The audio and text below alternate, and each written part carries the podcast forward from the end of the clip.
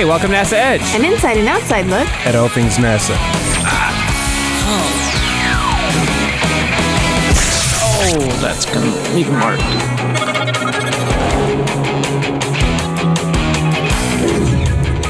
Coming up on the Best of NE Live. Jay Estes from the Orion Flight Test Office. And Rachel McCauley, the LAS Attitude Control Motor Lead. And 30 mile an hour winds that nearly destroyed my receding hairline. Very windy out here, actually, at White Sands. Uh, very exciting day. We're going to see pad- the uh, Orion Pad Abort 1 launch, test launch today, and uh, boy, conditions are tough. Hey, they're very tough because it's very windy out here. We had the wind blowing directly in our face, so please bear with us. You can see the uh, Orion and launch abort system right there on pad. Absolutely, and, and in about less than an hour, less that's than gonna, an hour. That's going to be launching, so we're very excited today. And uh, Jay Estes, who's the uh, deputy uh, project manager at the Orion Flight Test Office, we had a chance to speak with him a couple weeks ago. So uh, let's go to Jay and let's learn exactly what's going to happen today in less than an hour.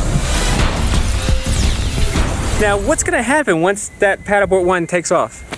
Well, it's going to get out of here really fast. That capsule underneath has got about three rocket motors stacked on top. The one nearest to it, right above the adapter cone, we call the abort motor, and that's the motor that lifts the entire vehicle up off the pad and gets it out of here really fast. It'll get going about Mach 0.6 in about three seconds. Wow. above that is two other motors. There's a jettison motor and an attitude control motor.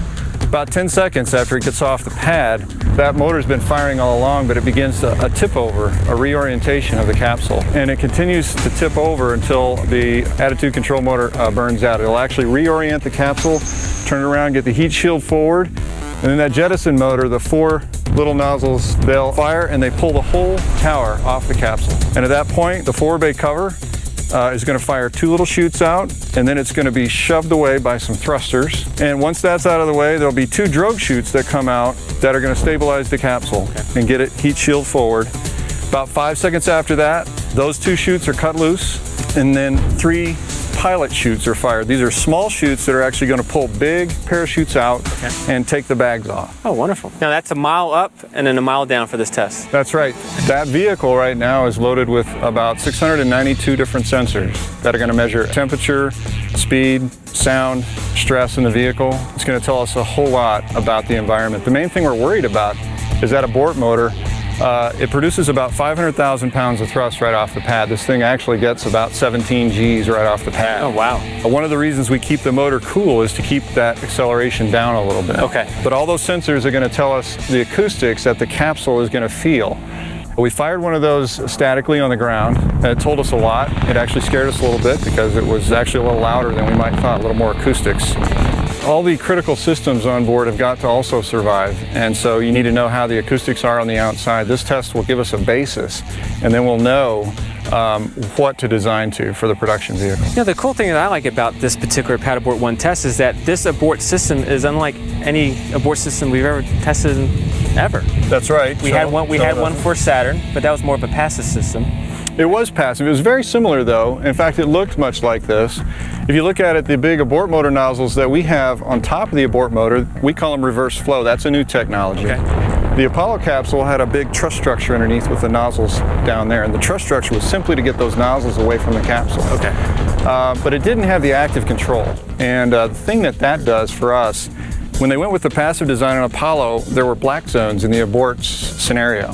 Uh, with that active control up there, uh, we can cover all those black zones and we can actually save weight too because in order to keep a passive system stable, you had to add a bunch of ballast up there. Now, what do you mean by black zones? Black zones would mean aborts where you're not sure that you can complete the maneuver successfully and save the crew. So a black zone is something you have to avoid. Now, you've, you've been working on this project for several years now.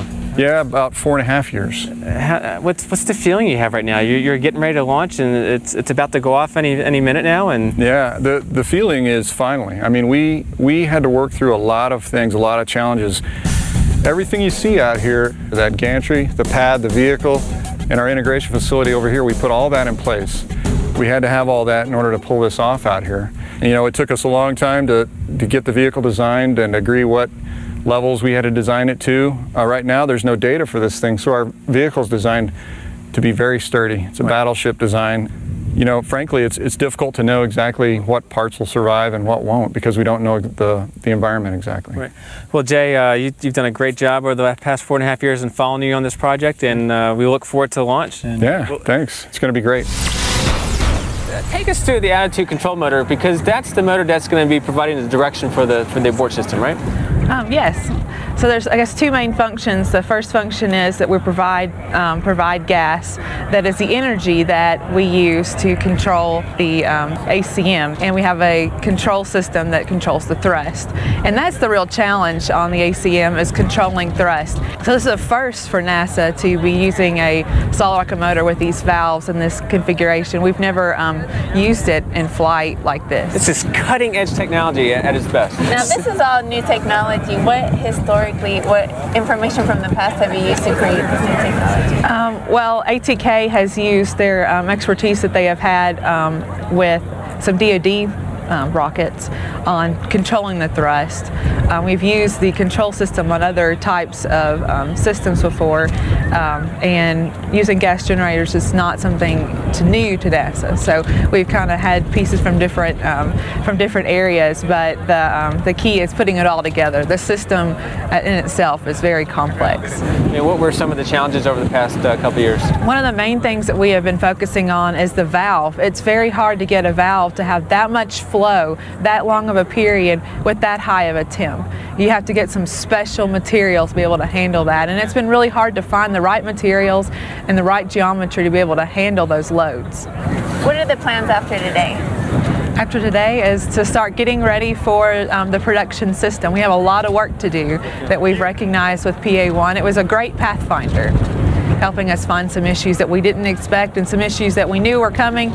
We just had a, an opportunity to work some of those things out. Are we using the same type of solid propellant for each all three motors? No, we're not. Yeah, okay, so each one has its own separate characteristics. Yeah, own, its own recipes. recipes. well, you, you, get a sense of the complexity of, of this kind of system when you hear that. That not only three different motors, three different types of fuel, or every. It's just very complex. I bet you Rachel is the one. She's in the she's in the uh, in the oven turning yeah. with, with, with, with the mixture. I'm, I'm going to need some more fuel over here. That's right. Set up the, yeah. Now there's some really good guys do that work. I'm not as precise as them, I'm sure. They, they do a really good job.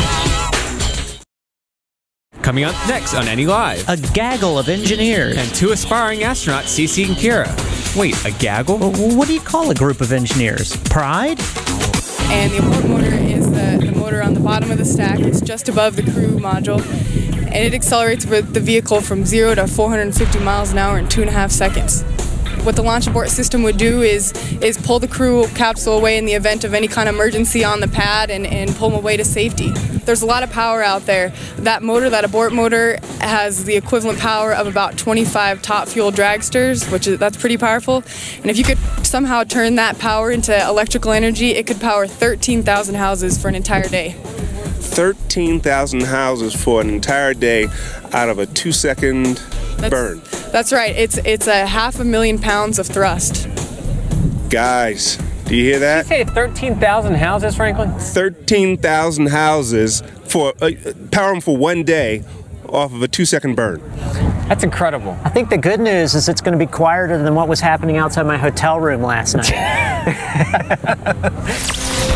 Now, for those of you who don't rem remember Amanda, Amanda was our mass properties engineer that we interviewed geez, it must have been a couple it's years a couple ago, right? years ago. It's at least two years it ago. It was on our yeah. segment on the Orion flight test Article. That's right. Yeah. So what have you been doing since then? Still doing mass properties. So we've done, you know, more integration. Dryden did a lot of integration of the avionics, a lot of the CPAS system, the acoustic blankets, the ballast is installed right. now. So we had to track everything as it's going along. And, you know, our whole team has done a really good job from everything to get the stack up of that launch abort vehicle back and, there. And, and it's your responsibility to make sure that that vehicle weighs the right amount. That's right. Not just me. I have a whole team here. Okay. But okay. yes, in the end, I'm the lead signing the endorsement for we're good.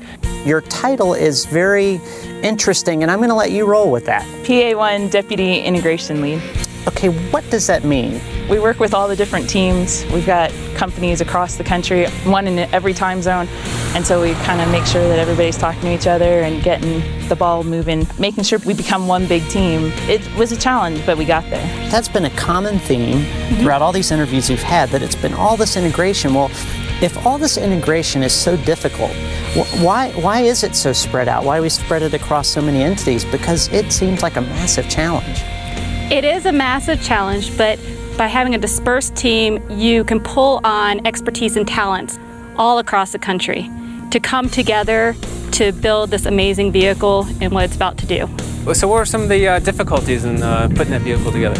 Well, not everything fits the way you always want it to, so making it all fit was, was a bit of a challenge at times, but Now, you're just doing it sections at a time, or? yeah, we start with mating the abort motor to the Jettison motor, and then we attach the adapter cone and then work forward from there. How long does that process take to, to really put that all together? Well, we've been out here for about a year. Wow. So, has it been a lot of fun? That's been a blast. It's been a lot of hard work, but it's been really rewarding, and it's great to see her up. Well, Is there the possibility that maybe we could have a crew flying in this vehicle during this test? Not this test. no. We'll have some goodies, but we won't have any. And now, seriously, you're an engineer. So, from your perspective, what would it take from this from this standpoint to make it flight ready for someone like me? We need a lot more, and there's no cushion in it right now, so, Uh, so, so uh, there's a lot. Maybe an air mattress or two Yeah, or you- something like that.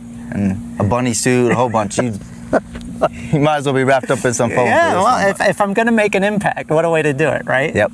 And the one thing that I'm noticing, Wayne, is you have the coolest outfit I've seen anyone wear out here so far at uh, White Sands. Wh- what exactly do you do that you get to wear this cool suit? Well, actually, I'm um, going to do the aerial observations on board the helicopter. So after the vehicle does its flight and the pieces land in the desert, we'll get in the helicopter, launch it, orbit over the pieces, and then assess what we're looking at as far as a scenario of condition of the items, identify if there's any hazards so we can release the recovery team and they can come out and pick up all the pieces. Now, if you recall, uh, when we first talked a couple years ago, uh, you know, we looked at the mass properties of that flight test article. You know, Blair was actually in the crew module when he flew from Langley to Dryden. Chris, tell me you did not leave the hangar. I wish I could remember Morse code. I think he's still in there. I'm right here. Oh gosh, that's how. What are we going to do about that? that's not going to be good for the recovery. team. Hey, if you if, if you know where Blair's at, hey, please let us know because um, uh, we just don't want him to be a goner. So let's let's good luck on the test. Thanks. Yeah. Yeah.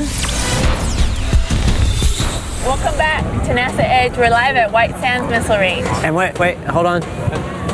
Yeah, it's still windy. yeah. In case you couldn't tell. I had to literally take a knee to talk to my next guest, uh, Cece, whose mom works on the uh, uh, pad abort project. Um, Cece, how old are you?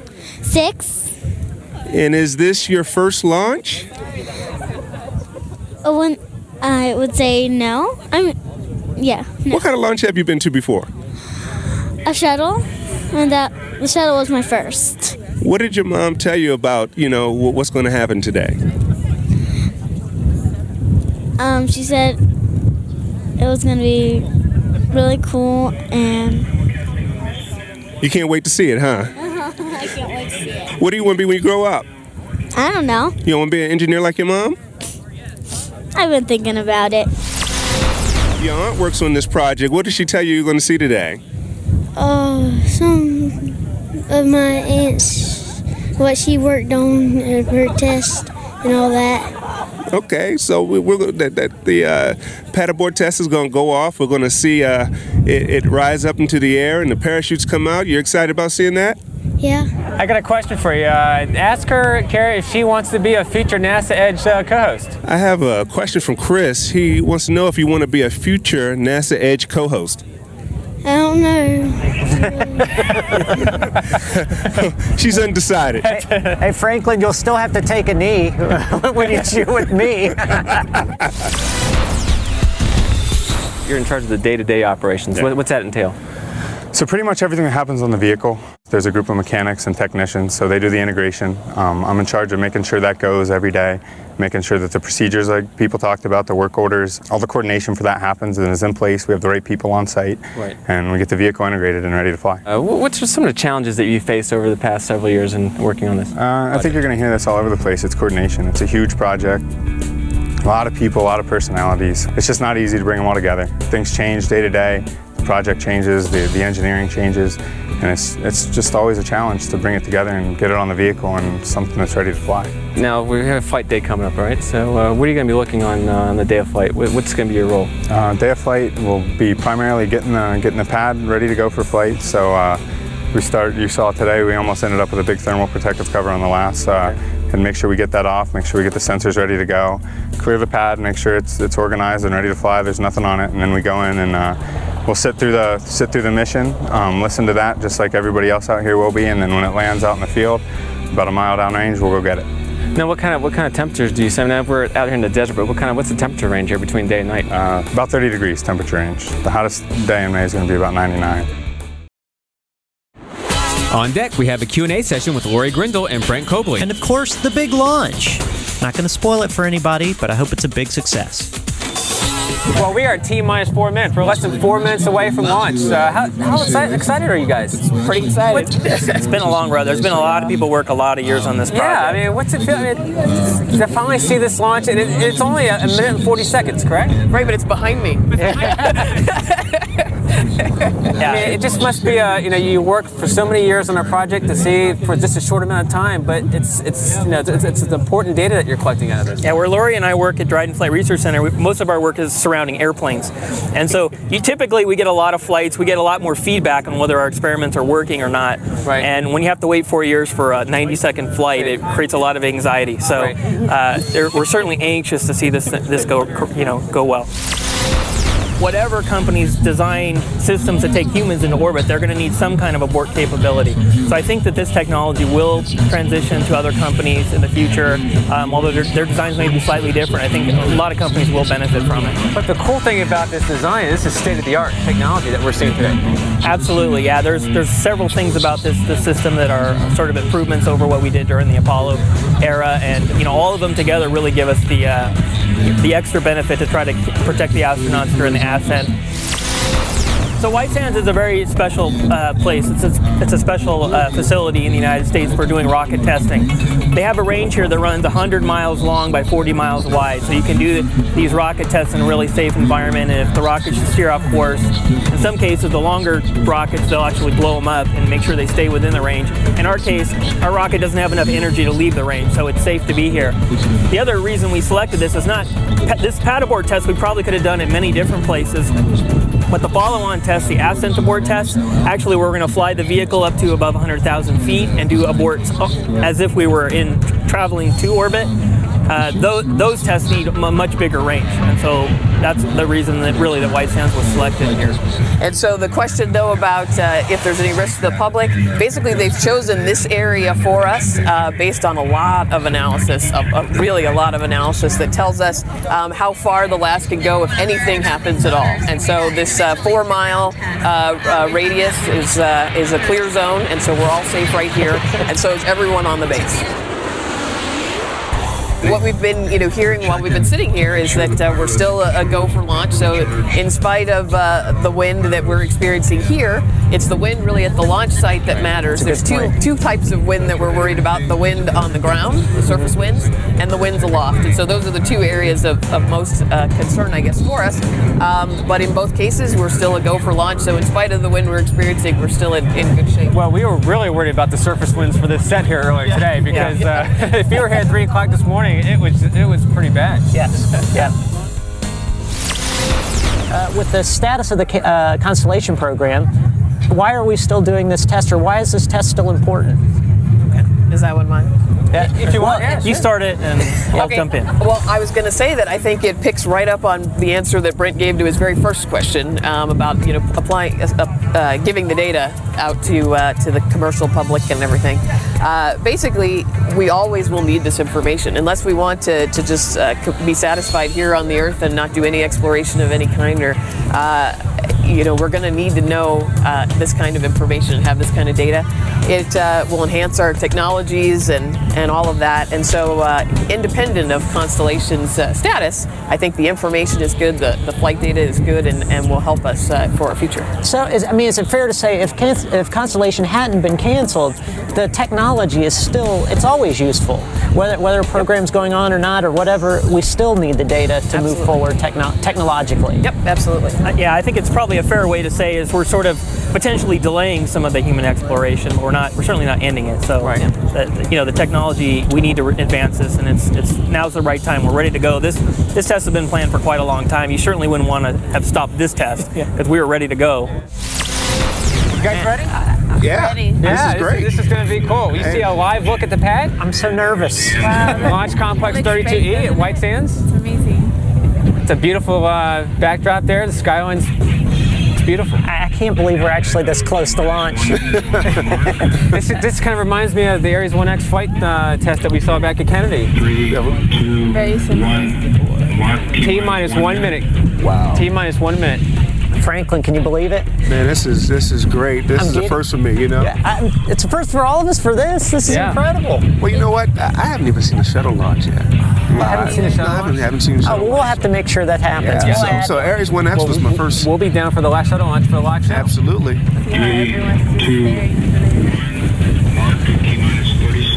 Oh man, this is so cool.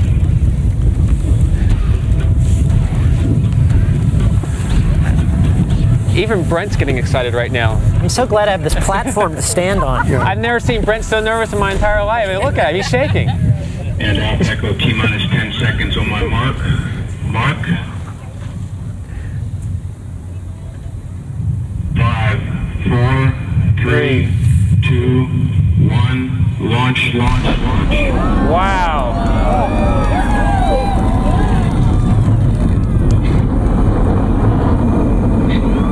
Wow. Reorientation started. Reorientation complete.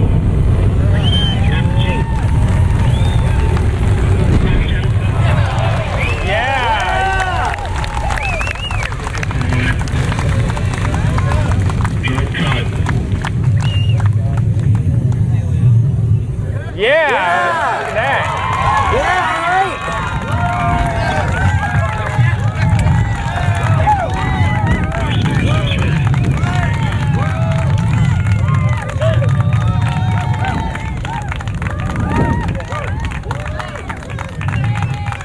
Oh, wow. Nice. She's deployed. Great job. Yeah, all right. Look, it's hanging there. It it's, is. It's, it's, it's not descending. It's the, the winds are carrying it. You sure you're not in that capsule right now? Little CEV hang time. You know, and it was cool the different stages. Everybody Yeah. that, that you know they're We reacting to different. Yeah, happen, re- yeah. re- reacting at the different times. And it just landed. Yeah. Perfect. Let's go back. All right. Yeah. All right.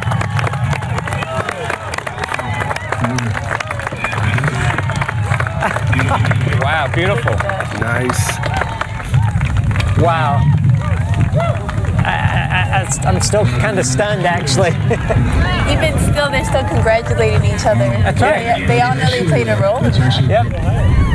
Well, this uh, broadcast has come to an end. Uh, we again want to thank you, and you're watching NASA Edge.